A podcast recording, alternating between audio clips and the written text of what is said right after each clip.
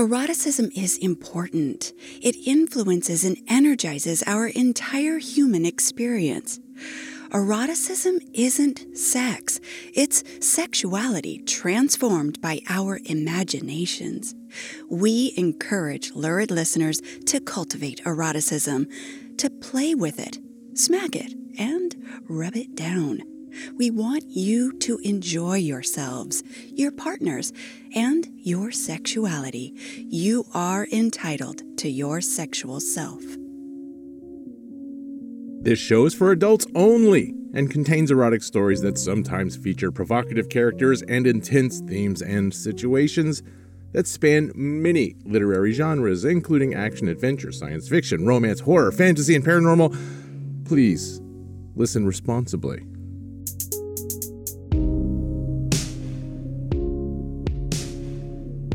Feel like that was an ejaculating introduction of our show, just like, there it came.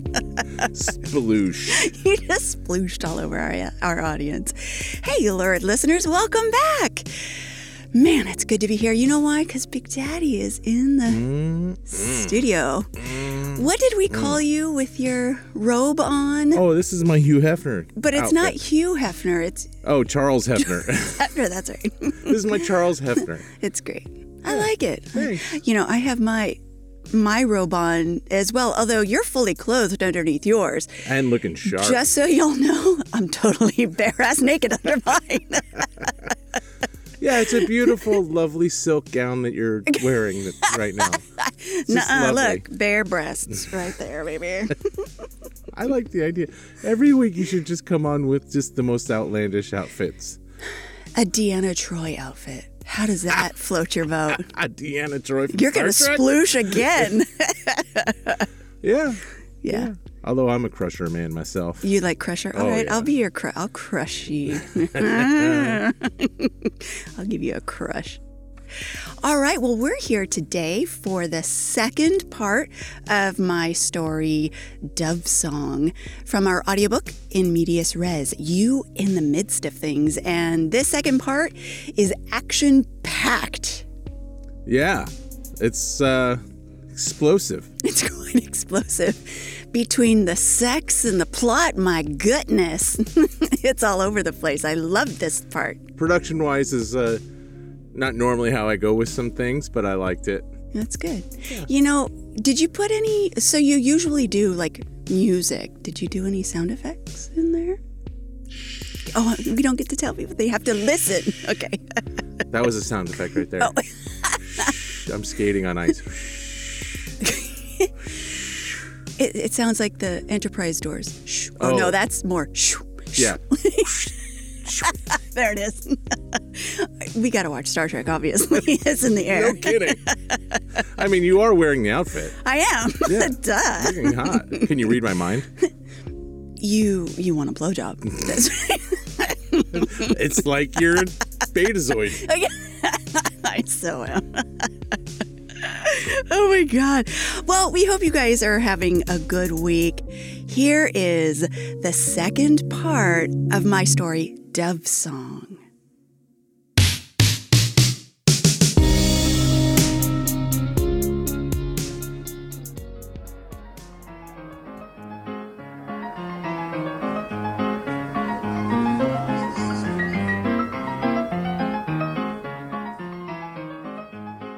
Guests have trickled in through the gates for the last two hours. Their low murmurs of laughter and the crunch of their boot heels atop the gravel pathways have massaged your guilt and quickened your heartbeat. A rekindling fills your blood as the old temptation takes hold of you. Concentrating on anything contrary is difficult.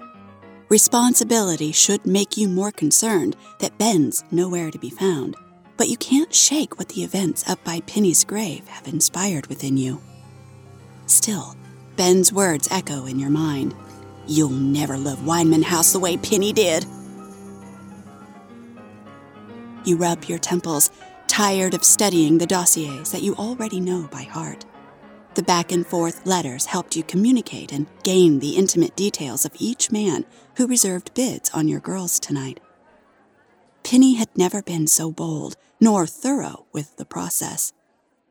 Her dossiers were thinly focused on bank accounts and simple details of religion, family lineage, and political standings, with a few notes on food and hobbies, details that could never constitute the total sum of any man. Unlike Penny, you know intimately how these men are geared. Like watches, you know what makes them tick. But it's all in vain because while these men are good suitors, the idea of selling your girls to them sits poorly in your stomach. You shove your chair back and pace the bedroom, fidgeting, conflicted. What if you ran Wineman House the way you've always dreamed, instead of the way you'd promised? Everyone would be happier and certainly more satisfied, except Ben, of course. You silently hope he's found another whiskey bottle and tucked himself away for the night. And May, beautiful May, would never have to leave you. Martha could serve as she's always wanted. In front of Penny's large, gilded dressing mirror, you close your eyes and focus on the low, distant sounds of the men's laughter outside, and it hearkens to your lust. When you open your eyes, everything Penny forbade stares back at you. You stroke your fingertips over the tight ribbing of your bodice and silken skirts of dark crimson satin, and you feel lighter as though Penny's hold on you is waning. A new purpose surges. Nerve endings extend, tempting you toward a true and honest wholeness. Penny's closet full of dresses, prim dove gray, each with its own humble flare of black crinoline, could never make you feel the way this dress does. Its bold red and black glass beadwork drips exquisitely from your shoulders. You are all you in this dress. That can't be you, Penny, you whisper. A quick rap falls against the bedroom door. Come in. Your voice is thick with emotion, but you twist and look over your shoulder, feigning interest in your dress's remarkably low back and small bustle. A slash of white lace catches your eye in the mirror as Martha enters your room, her maid's cap. A fulcrum twists you away from your reflection and further from the promise you'd made to Penny. Your housekeeper brandishes a note, but her hand freezes mid-air. Close your mouth, Martha, or you'll catch flies. Yes, ma'am. You pluck the note from her outstretched hand, hiding a smile. You fear the letter is from the photographer, sending his humble regrets that he's unable to attend tonight's festivities but you quickly recognize your gunman's chicken scratch handwriting. As you read, a warm thrill runs through your veins. He's waiting in the hall? You ask, pacing the room once more. As fast as brush fire, you mentally run through a handful of scenarios.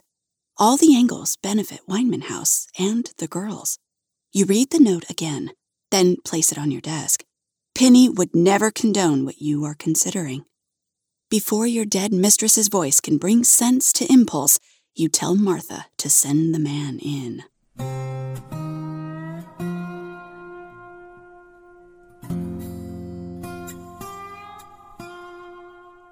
Samuel Faraway. The gunman with a hero's shoulders used to enter your bedroom ready for pain. Ma'am, Sam says, stepping over the threshold. He tips his hat but keeps his silver blue eyes humble within your domain. After Penny returned early from recruiting a wagon full of girls one afternoon and discovered you whipping Sam, the boundaries of your relationship with the gunman had been drastically altered. Sam had nearly lost his job. Over dinner, with an overly enthusiastic and rather slurry prayer of forgiveness led by Ben, Penny spouted about ungodly indecencies and ordered you to discontinue contact with the obviously confused gunman. Martha closes and locks the door, then waits nearby, hands neatly folded in front of her apron. Power washes over you. Your hands tremble at the opportunity before you. Sam's an appealing older man though he keeps his hair too neat for your taste. He stands a full three inches shorter than you, but his gunmanship is renowned and integral to the success of Wineman House. I take it you've locked the gates? You walk a slow circle around your man, like in the old days. Yes, ma'am. He swallows, Adam's apple handsomely bobbing. You feel as though you are reborn in the tightness of the new dress, in Sam's vulnerability as he stands before you, waiting to hear what you'll say, and in Martha's quiet presence. Our guest's firearms? I took stock of weapons and stowed them in the safe, ma'am. Your gunman hesitates, his big mustache twitching. There was one guest who didn't turn up, ma'am. Oh? You look over at the folded note on your desk, and in an instant, you know who it is. Your skin warms with certainty. An exquisite desire to strike lurks within the palm of your hand. Sam has killed dozens of men. The two of you used to revel in disrupting his unique taste for it. But the missing guest speaks of something new for Sam, something useful to you and Wineman House. An opportunity. May I? Sam indicates his vest's striped pocket. You nod consent, and he retrieves his rumpled copy of the guest list, pointing at the unmarked name. This man here, he says, mustache twitching once again. A pulse of excitement rails through your veins when you see that it is, in fact, Gregory Steams. However, this also confirms that new lessons need to be learned. This worries me greatly, Sam. The gentleman is fine, ma'am. Clearing his throat, Sam quickly adds, Just got himself turned around, is all. Plenty of twisted roads up this way. You know city folk. Sweat glistens at his temples. Samuel Faraway is more than a capable gunman. He's scrupulous and determined, but more so, he's a prideful man. He carries the same love for Wineman House as you do. He's also spent an exceptional amount of time in Rebecca's company, and though she's played aloof to his efforts to gain her favor, you know she's the reason for Gregory Steams's convenient absence. You make eye contact with Martha and beckon her over. Then ask Sam directly, You're certain my guest didn't run into any trouble? Anger would be a waste of time here. Sam would never intentionally do anything to put Wineman House at risk, no matter how pretty the petticoat. No, ma'am, he avows. There was no foul play of any kind. He'll be back down to Silver City just after nightfall. Satisfied, you nod and tuck away a reminder that Rebecca will need to write an earnest letter of concern to Mr. Steams, her pride be damned. Well, this leaves Wineman House short tonight, doesn't it? You sigh, coming around in front of him now. I never took you for a man who'd skulk so easily to the bidding of a woman. Rebecca has actually agreed to your proposal of marriage? Sam's gray blue eyes brighten. Yes, ma'am.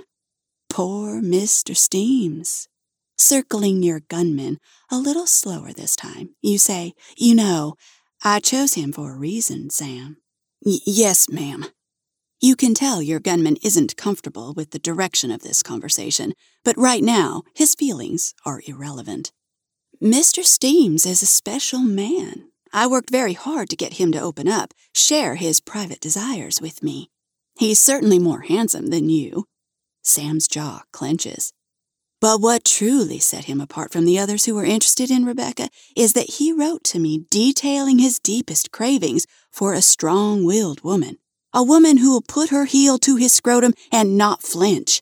You see, Sam, Mr. Steams is a constant disappointment to his overbearing mother because he only owns two oil refineries in Texas when she wants him to buy another three. You reach for Sam's letter and hold it up.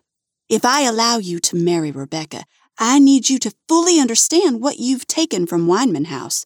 From me, Sam. You slam the note back down on your desk, and Martha flinches. Yes, ma'am, but. You hold up your hand, and Sam closes his mouth. Now you stand before your gunman, looking down at the top of his neatly combed hair. I will not be undermined again, Sam. You turn to your ever devoted housemaid. Martha, would you care to assist me in making sure that Sam is made clear on another point? Oh, yes, ma'am, Martha breathes, more than anything. Remove his hat, please. Leave his gun belt as it is. Almost ceremonially, Martha approaches your gunman and removes his hat. With two fingers, she pulls the very edge of the rumpled guest list until the parchment slips free from Sam's grip. She places both items on your desk, and then kneels directly in front of Sam's shiny black boots, waiting for whatever you'll ask for her next. Many options spring to mind. You've split Sam's skin more times than you can remember, but it's been a long time. The whipping had been at his request to clear a gunman's unique guilt. Together, the two of you found yourselves within that shared brand of violence. But Sam has evolved. Now, it all settles into a neat line of understanding when you add Rebecca into the mix. You are not surprised he wants to marry her. In fact, you think you might be grateful for it.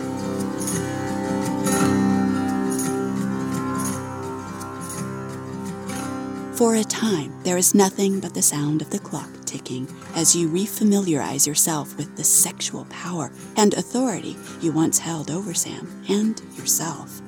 Still as a statue, Sam waits. When it lands, you're certain the slap to his face makes his ears ring, helping him understand how much money he's cost you. Savoring the sting in your palm and fingers, you revel in your gunman's satisfyingly mussed hair. Past the line of polished buttons and below his glinting pocket watch chain, just below his big gun belt buckle, his erection is already straining the seam of his breeches. Martha scoots her knees closer, nearly touching them to the points of Sam's boots. Her white lace maid's cap sits atop her head, the purest symbol of her most desired form of submission. This is the role of mistress you were born to fulfill, but you must conquer the sudden rush of its power when you touch Martha's lace cap as she unfastens Sam's trousers. You step close enough to smell your gunman's shaving powder and hair oil and whisper against his ear. You must know Rebecca will never love you. That little prick of yours will never see the light of day. Sam's big mustache does nothing to hide the sweat now glistening on his upper lip. The bold shine in his silvery eyes is a sight to behold. Martha widens the opening of Sam's pants, leaving his gun belt undisturbed and retrieves his half erect cock. You touch Martha's lace cap again, and she scoots her knees closer still. The tuck of her skirts around the curve of her rump and Sam's cock in her hand is a vision that makes your heart flutter. There's no satisfying a woman like Rebecca, you say. Trust me, I've had to endure her pettiness long enough to know. Your fingers barely touch Martha's lace. Sam sucks in a quick breath as Martha takes him into her mouth. Rebecca and I. Martha's ministrations rob Sam of voice. Faster than a whip, your right hand sails through the air. Your gunman's head snaps to the left. You press Martha's lace again. The power you feel is exquisite. She suckles, beginning a slow, steady rhythm. You think Rebecca loves you? You laugh. Rebecca loves money, Sam. She desires things. You're just another thing she wants to own. You swing again, and Sam's head whips to the right. Arching a brow, you dare him to speak otherwise, but he remains silent, his mustache in a taut line, and his hands fixed to his sides.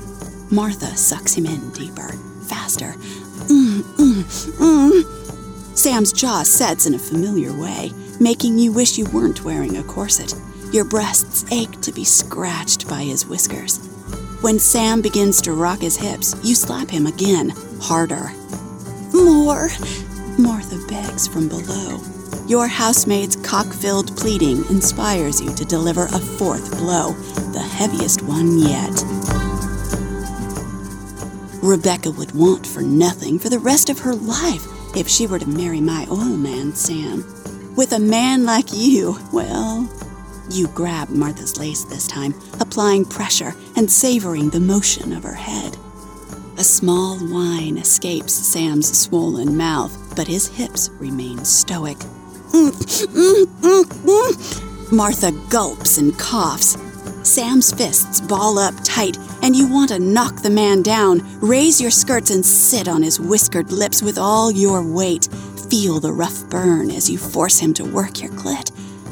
Rebecca might take you as her husband, but I know her. She will want to stay here. If she stays here, other men will fuck her, Sam. And they will pay me lots of money to do so.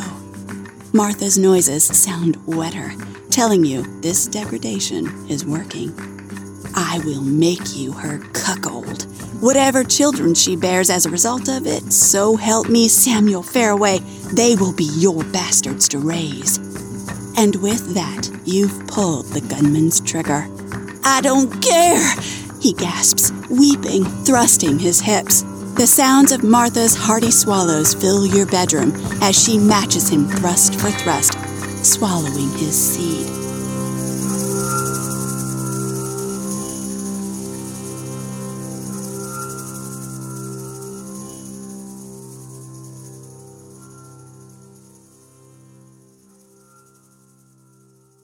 After a time, you help Martha back to her feet.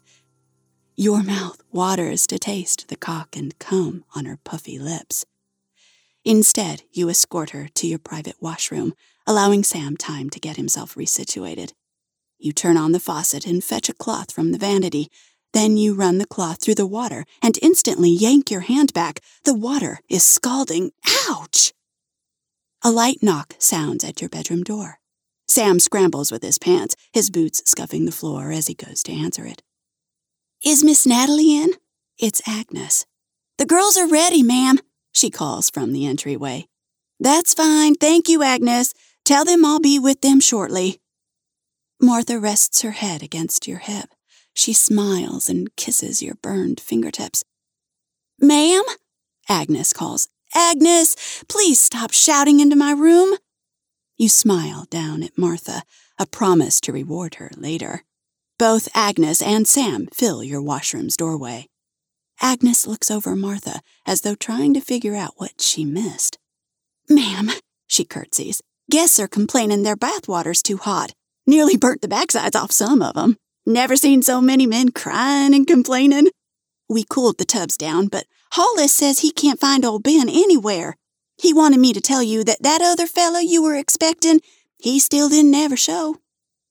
What other fellow? you ask, watching Martha repin her maid's cap. The photographer. Breaking the silence of your thoughts, a metallic twisting sound comes from overhead in the ceiling, from within the walls around you. Half of Wineman House is ablaze. Stablemen bring as many spare buckets from the horse stables as they can find. Groundskeepers and housemaids work together, shoving buckets at anyone not already tossing water onto the flames. Back and forth, men and women run. Guests with towels still around their waists try to help put out the inferno.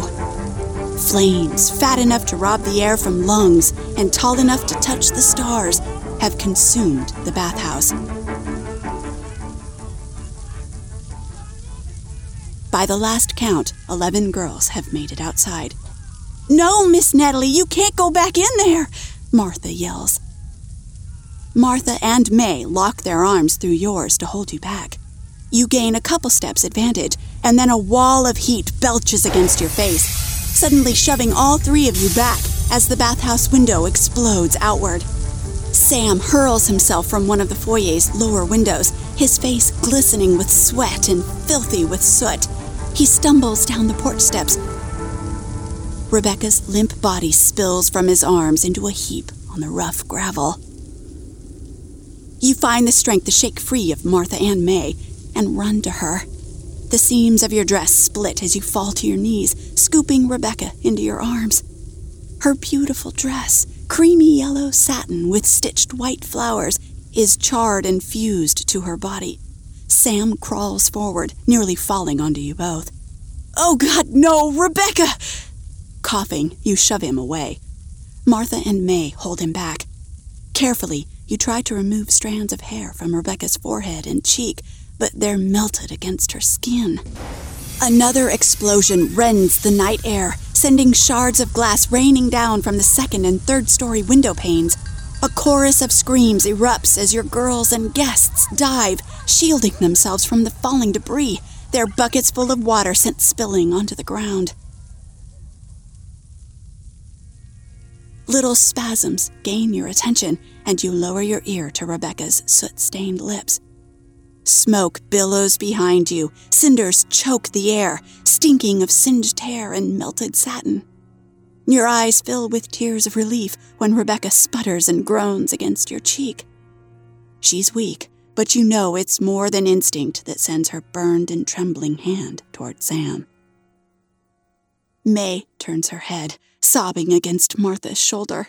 Take her, Sam. Martha, fetch her some water. All around, people with desperate expressions painted on their faces try to douse the flames that ravage Wineman House. Martha wipes tears from her eyes and picks up an errant kitchen bowl, then heads for the water pump by the stables. May stumbles over her lavender satin skirts, turning her head from side to side, searching for anything that might hold water. She snatches up a bucket and gathers her skirts, fast walking toward the Sabine fountain. Koi fish dart to the opposite side of their pool and flop their protest as their home is ransacked by May's bucket. Next to the fountain, firelight illuminates the thin, wavering silhouette of a man, his suspenders askew. Your brain buzzes with fear, seeing the pistol in Ben's right hand.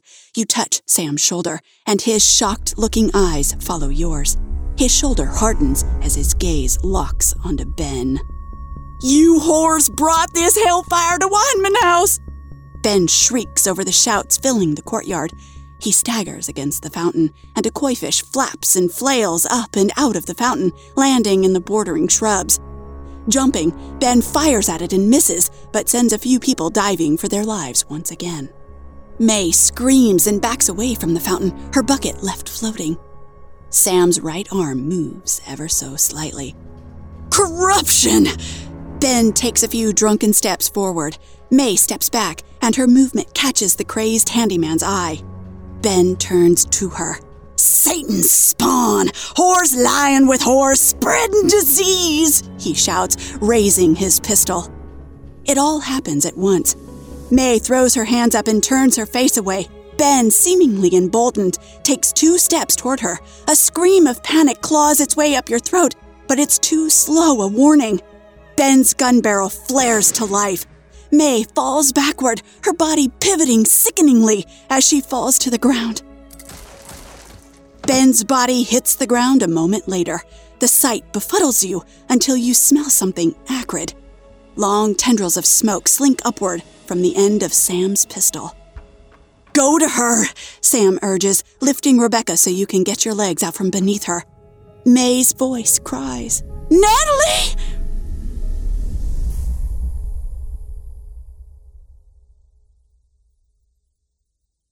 A man, his jacket disheveled, big square pockets torn on one side, gets to May before you do. Get away from her! You scream. The man hovers, and relief washes over you when you see he's examining her wound. May cries out when the stranger quickly tears away the satin at her shoulder. The man takes a handkerchief from his pants pocket and another kerchief from yet another pocket. Press this here and this one here, he says. You stare at him, dumbly. The bullet has gone all the way through, just here, do you see? The man gets to his feet. This is a good wound, he adds, dusting off his slacks. You tie the kerchiefs around May's shoulder. Something nags at the back of your mind. I'll be back in a flash. I've antiseptics just on the other side of the gate. I'm afraid I had to climb my way over. Before heading off, he stops and turns, holding out his hand. My name is Colm Hartman, photographer.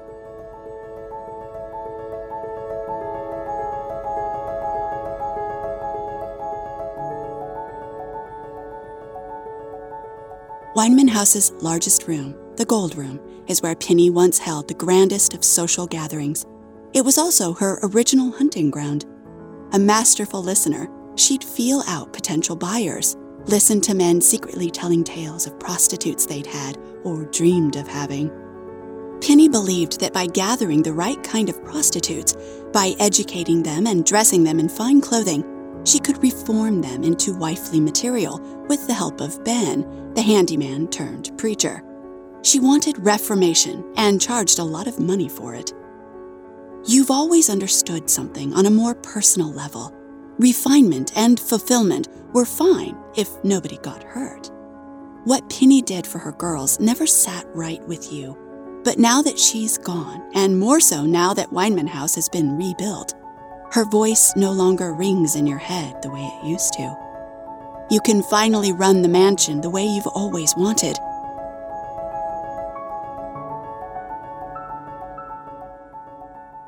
From the new mezzanine above, you take considerable pride in knowing that the rebuilt ballroom will no longer be quiet as it once was.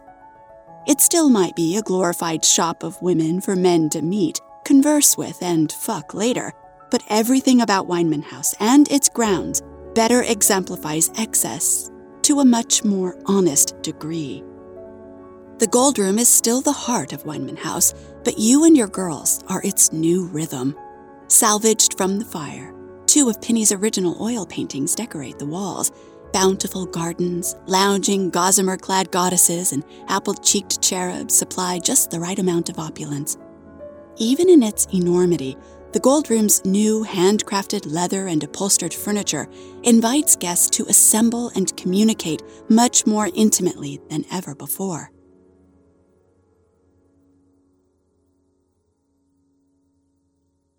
Guests are due to arrive within the hour. As usual, you are running short of time, but you've done so purposefully today for Martha. She's trying something new, and she needs your special guidance. A handful of girls, all dressed in their finest satin, have gathered in the gold room to see the new exhibit in their last spare minutes before Wineman House's front gates open. They're getting their first look at Mr. Hartman's latest photograph, handsomely framed and on center display. Three salacious images of May are on the wall, too, but they've been up for several weeks now. May out by the brand new croquet yard, May knee deep in the refurbished turtle pond, May leaning against the soot stained Sabine fountain with you fucking her from behind with a dildo. This morning, Mr. Hartman has installed a photograph of Martha. It's larger than all the others, and his prideful eye is clear in the care he took with her. The image is centered on the wall, more prominent than the others, and your girl's quiet comparisons brings a smile to your lips. You haven't decided if you are ready to sell any of the prints yet, as May has enthusiastically suggested. Many of the photographs on the exhibit wall reflect the stages of Wineman House's reconstruction. At first, you hated those haunting images, reminders of how close the mansion had come to falling, how close your girls came to perishing.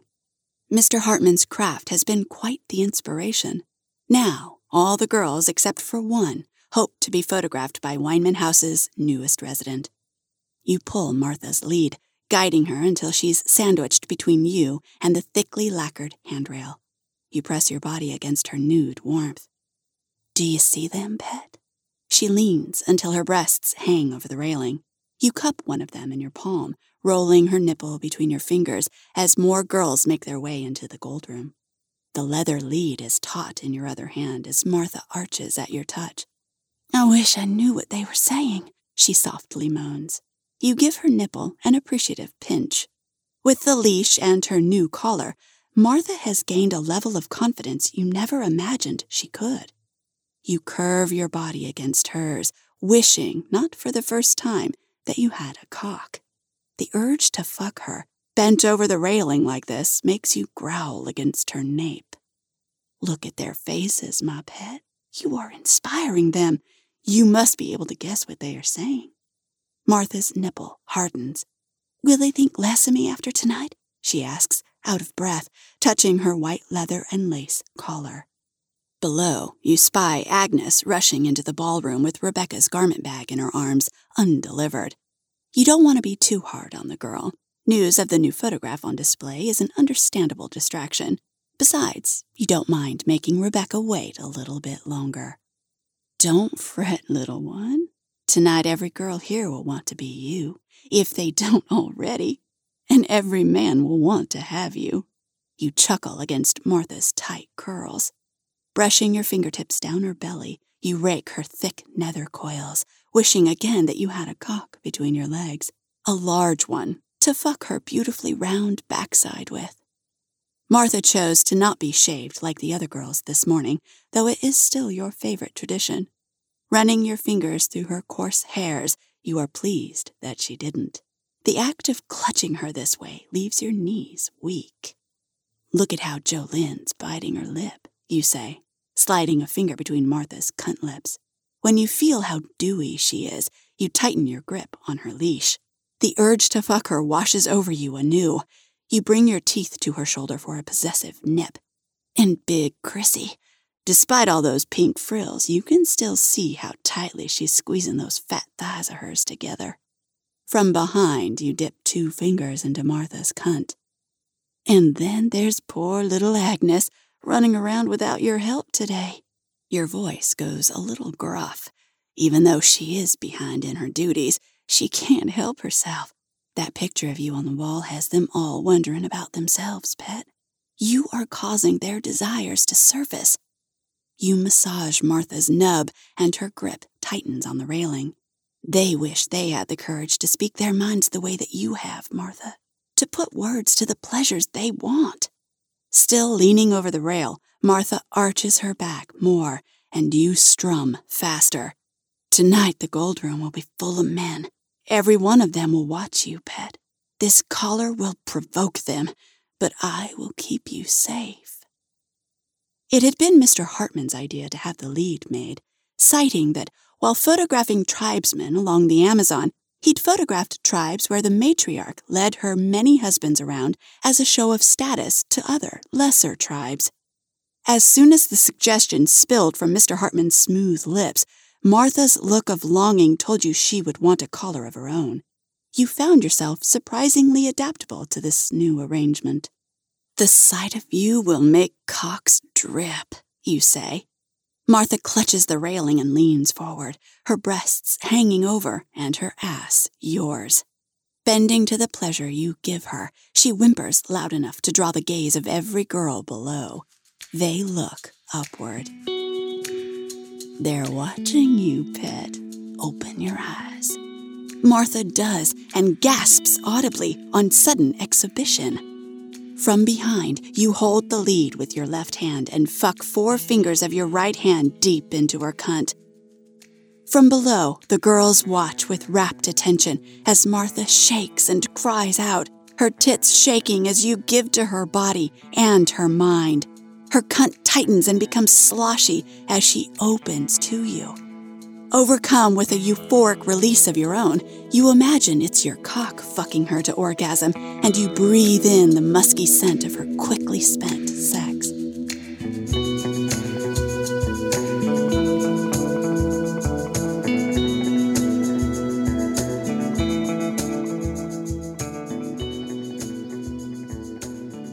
Agnes, you breathe heavily. You best get that dress on up to Rebecca. The cluster of women, red faced, some with mouths hanging open, some with hands splayed over plump, heaving cleavage, slowly disperses. Agnes fumbles with the heavy garment bag. After a moment, she curtsies, then quickly exits the ballroom, heading up the stairs. You make your way through the upstairs main hall and on up to the third floor as well, admiring the way Martha's skin shines. You lead her past the new vented room where the customized cisterns are. Much of Wineman House's interior design isn't as Penny would have preferred, but Mr. Hartman had proved to be very useful in the mansion's repair. He'd written to an old architect friend in New York. Charles Lloyd Dutton had turned out to be a reasonably priced man, more than delighted to share his innovative concepts. Mr. Dutton had also happened to know an engineer who could manufacture a new water heating system with a reliable pressure release mechanism that wasn't as easily tampered with as the last. During Reconstruction, many of the girls had wanted to rename the mansion, but as homage to Penny, to her undeniable grit and perseverance as a woman, you decided to keep the original name, though you still have no idea why your mistress had ever called it Wineman House in the first place.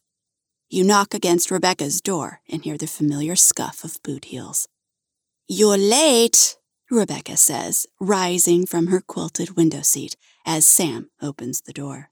He closes the door softly behind you. I thought you had decided to ignore me. Turning just so, Rebecca is beautifully silhouetted by late morning sunshine. Her scars are hardly noticeable.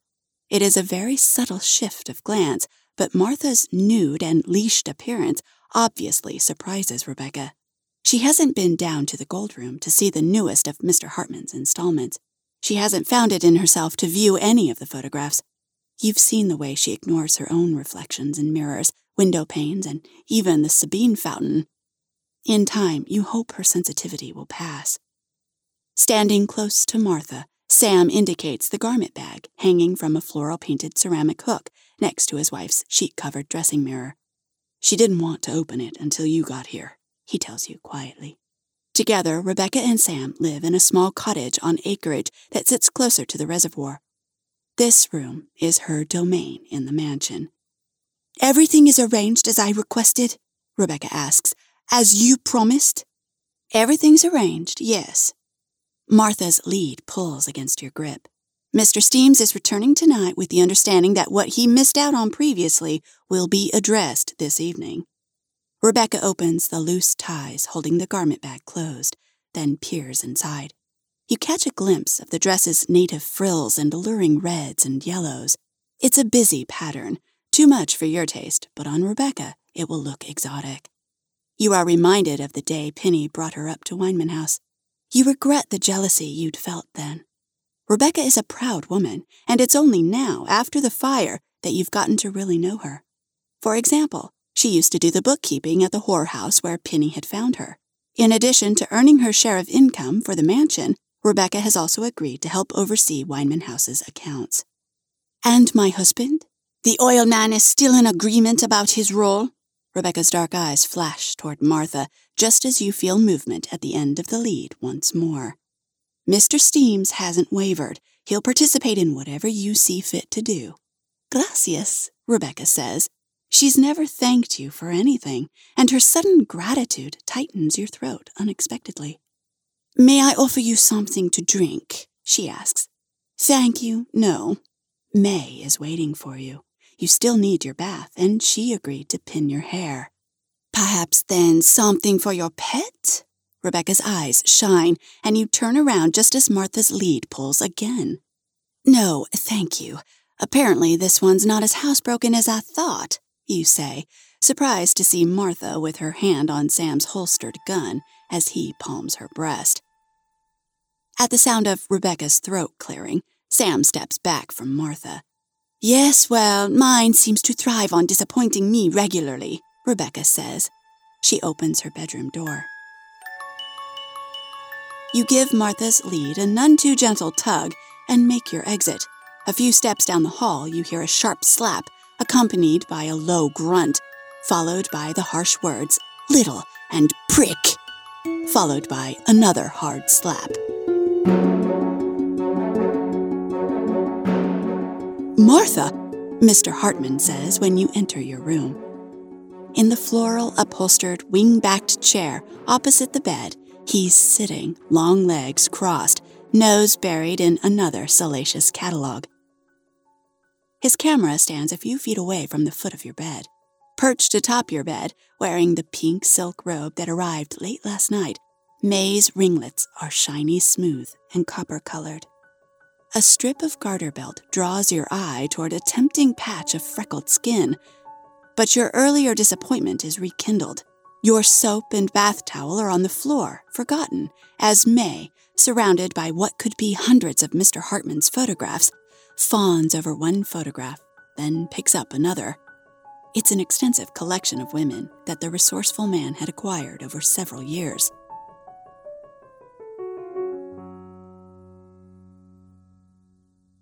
May could hardly keep her eyes off the body treasures once she'd discovered them tucked away in one of his travel worn cases.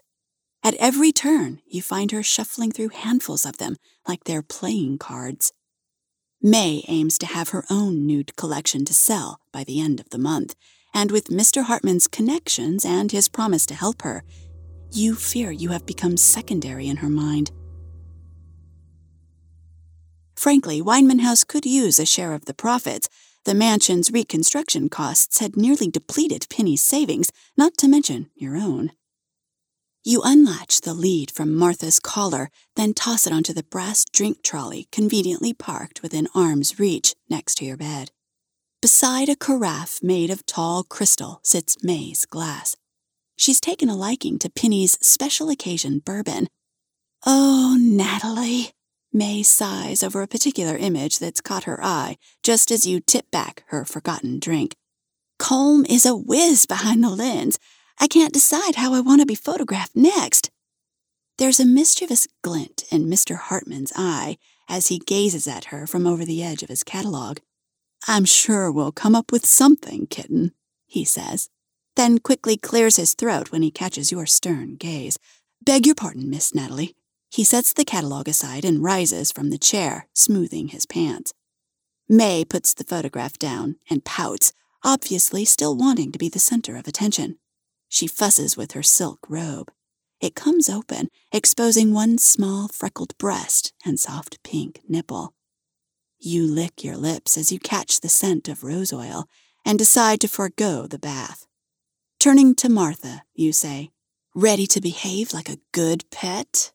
Martha quickly nods, her sable colored eyes shining. Good. Let's try again, shall we? You press her against a corner bedpost and roughly knead her breasts.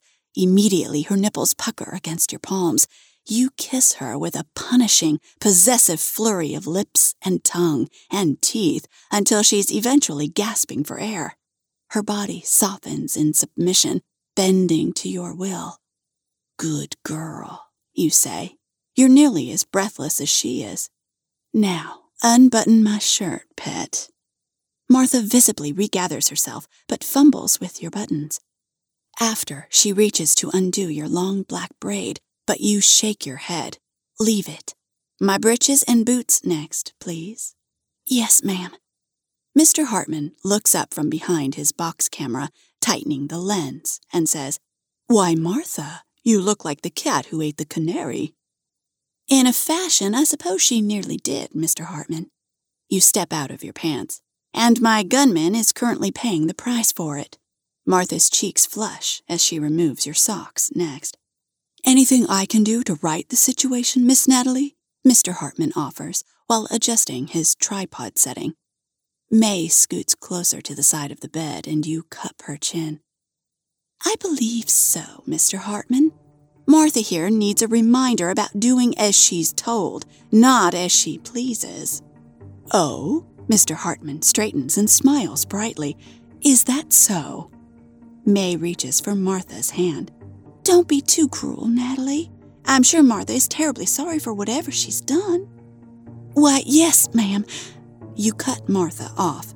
Mr. Hartman? Yes, Miss Natalie. Just how many straps have you got in that old beat up chest of yours? May's bright blue eyes go wide. She bites her lower lip and palms one of her freckled tits. Mr. Hartman, all of a sudden seeming quite satisfied with the positioning and focus of his camera, quickly strides over to the very same travel case in which May had discovered his collection of lewd photographs. He returns with a handful of soft leather bindings. Will this be sufficient? You nod, taking the strips of leather. Lace your fingers together, Martha, and hold up your wrists.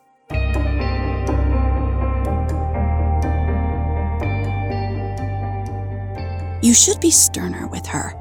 Martha's primary request she wants you to use her. She wants you to give her any order or punishment as you see fit, no matter how debased you think it might make her feel. You wrap a binding around Martha's wrists, then knot it to another band and thread that end through her collar into another secure knot, which will keep her hands in a praying position. She'll still be able to use her fingers, though not as extensively as her mouth. These bindings will serve to remind you to restrain your willfulness. You cannot just reach for anything you want, my pet. Tears glisten in Martha's eyes, so you speak softly. We made the rules together, remember? That's how I'm to keep you safe.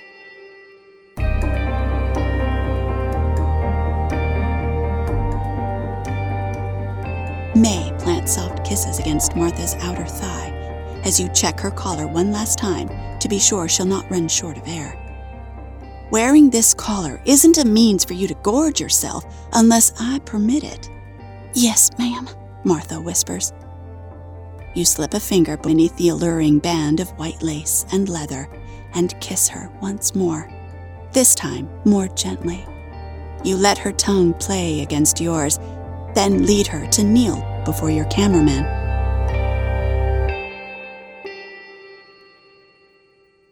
Mr. Hartman, I'd like you to take a photograph.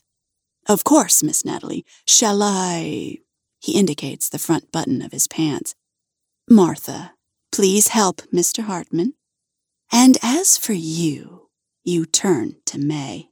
There are four straps of leather remaining in your hand. My spirited little darling. Arching an eyebrow at the photographs she's got spread over your bed cover, you say, I think you could use a lesson in restraint as well. Tall and blessedly naked, you approach the footboard, then lean against the corner bedpost. You crook a finger, and May crawls to you, her mouth open, her tits seeming to point at all the photographs of naked and posed women along the way. The thick paper bends and crinkles softly beneath her small knees and palms as she approaches. At the foot of the bed, she rises onto her knees and plants wet kisses against your navel and the underside of your heavy left breast. When May sucks your right nipple into her mouth, you bring the handful of leather down to your cunt and rub the straps against your bushy, wet slit again and again, rhythmically. Your clit swells hotly at the rough sensation as you mark the leather thoroughly. May sucks harder until eventually you roll your shoulder and your fat nipple pops wetly from her mouth. Lie down, Maven Brown, you say. May is a dreamy vision surrounded by pink silk and photographs. Her feet point toward the headboard, and her blue eyes look up at you from just below your bushy, black haired cunt. One slender wrist at a time, you secure your busy little darling to the bed's two end posts. Spread those legs wide, May. Several of Mr. Hartman's photographs fall onto the floor from either side of your bed as May obeys. You take your time wrapping and tying the cunt scented strips of leather to May's ankles, securing her to the bed's special made, slatted frame.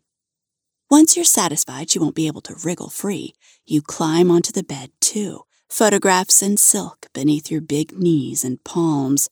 You look up. Mr. Hartman's trousers are open, his long cock sliding deeply in and out of Martha's mouth. One of his hands cradles the back of her head, while the other holds his box camera steady. Or perhaps it's the camera that holds him steady. You watch for a moment, absorbing the scene, letting it fuel your heavy lust. Then you situate yourself between May's spread thighs and loop your arms under them, letting the scent of her arousal and your favorite rose oil fill your lungs. May, you breathe, you are so very precious to me. She lets out a pretty moan, and her thin muscles strain as she pulls against the knots in your marked leather. Unlike Martha, May chose to have her cunt shaved this morning for tonight's party. You are quite pleased. You lower your head slowly, reveling in the ache and swell of your clit. As May looks on, you flatten your tongue and take your first slow taste of her. Her hips roll. Miss Natalie, if I could trouble you to look this way and hold your position for just a moment, Mr. Hartman says through gritted teeth. The dear man tries to keep himself available for Martha's mouth, but it isn't easy to work around the tripod's spindly legs without upsetting the steadiness of his picture. He's gotten himself into a rather awkward angle while peering through his camera lens. Yes, just like that, he says. Now, if you wouldn't mind, please do keep your tongue at May's opening. Martha, ever dedicated, finds a way to sidle herself in between two of the tripod's long legs, then resumes sucking the photographer's long cock. Steady now, steady, he warns in a raspy voice. You wait and wait with your tongue pressed wide over May's long slit.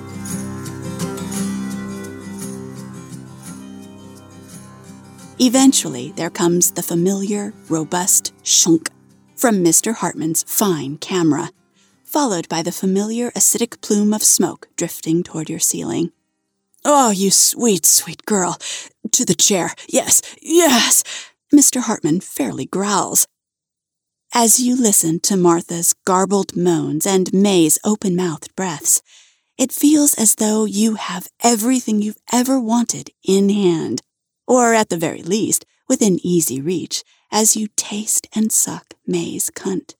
You cherish this woman and this moment more than any other before it. For the first time, you feel something close to contentment. You are happy. The girls, your girls, are finally happy, living as they please. And soon, the men will arrive, bearing wallets as thick as their cocks. A knock sounds at your door. It's Agnes. Her eyes scan the room, and her chest rises with a deep intake of breath as your fist fucks into May. Agnes presses her right hand between her legs, causing a cleft in the front of her skirts. May's thighs strain and tremble, her back arches, and she cries out. You suck her nub until she can't squeeze your fist any tighter. After the erotic cries resounding throughout your room have subsided, Agnes announces with rosy cheeks, Your guests have begun to arrive, madam.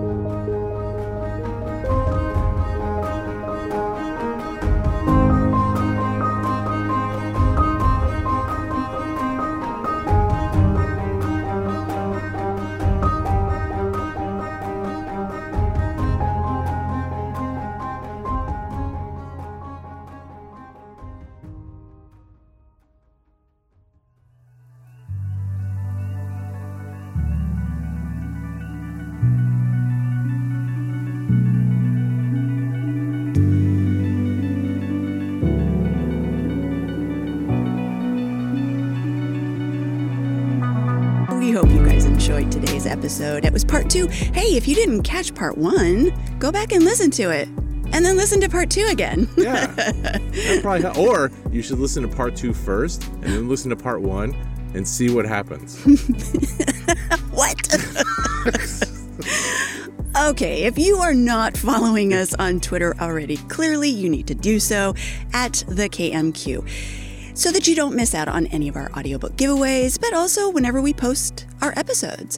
Uh, if you want more sexy stories and would like to support the show, you gotta go to Amazon, iTunes, or Audible and search Rose Caraway. Remember to leave us a review because that's That- how other lured listeners find us. totally. And plus, we want to know what you like. Blowjobs. Wait, We like blowjobs. Uh, him and hers blowjobs? Yeah, yeah. Yeah. I yeah. Audio production by Big Daddy Dayv Caraway.